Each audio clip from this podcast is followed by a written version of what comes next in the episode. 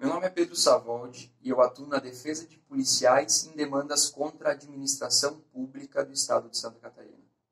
Hoje eu vou falar sobre a lei que autoriza o Estado a excluir dos processos promocionais todos os servidores públicos que tenham sido condenados em processos administrativos e como isso pode estar sendo aplicado de forma errada pelo Estado e gerando prejuízos para os policiais.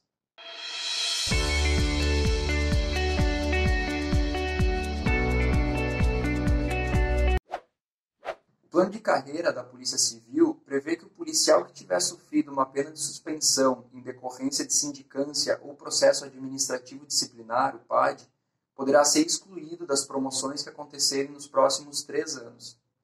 Apesar disso, algo que muitos policiais desconhecem é que esse mesmo dispositivo do plano de carreira que prevê a exclusão também fala que esse impedimento somente pode ser aplicado nos casos em que o PAD já tenha transitado em julgado ou seja, não cabe mais nenhuma possibilidade de recurso da decisão que suspendeu o servidor.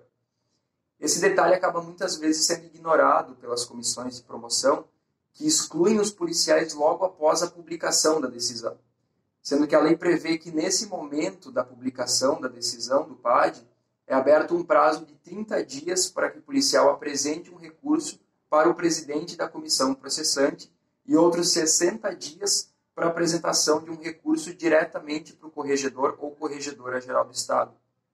E é claro que esses recursos também levam um tempo para serem analisados e enquanto eles não tenham sido julgados, a decisão não está transitada em julgado e por isso não enquadra o policial naquela possibilidade de exclusão nos processos promocionais.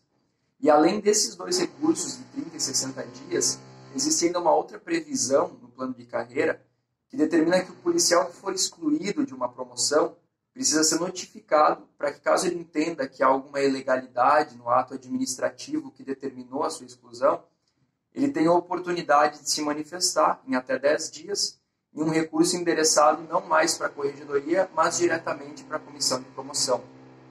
Diante disso, a gente pode ver que tanto o plano de carreira dos policiais civis, como também o estatuto que trata dos processos administrativos em Santa Catarina,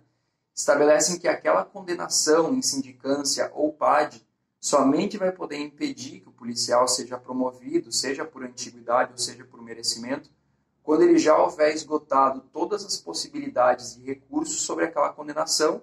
e que a autoridade para quem o recurso foi direcionado também já tenha publicado a sua decisão. Se você quer saber mais sobre esse assunto ou ficou com alguma dúvida, Deixe seu recado aqui e não esqueça de nos acompanhar nas nossas redes sociais. Até o próximo vídeo.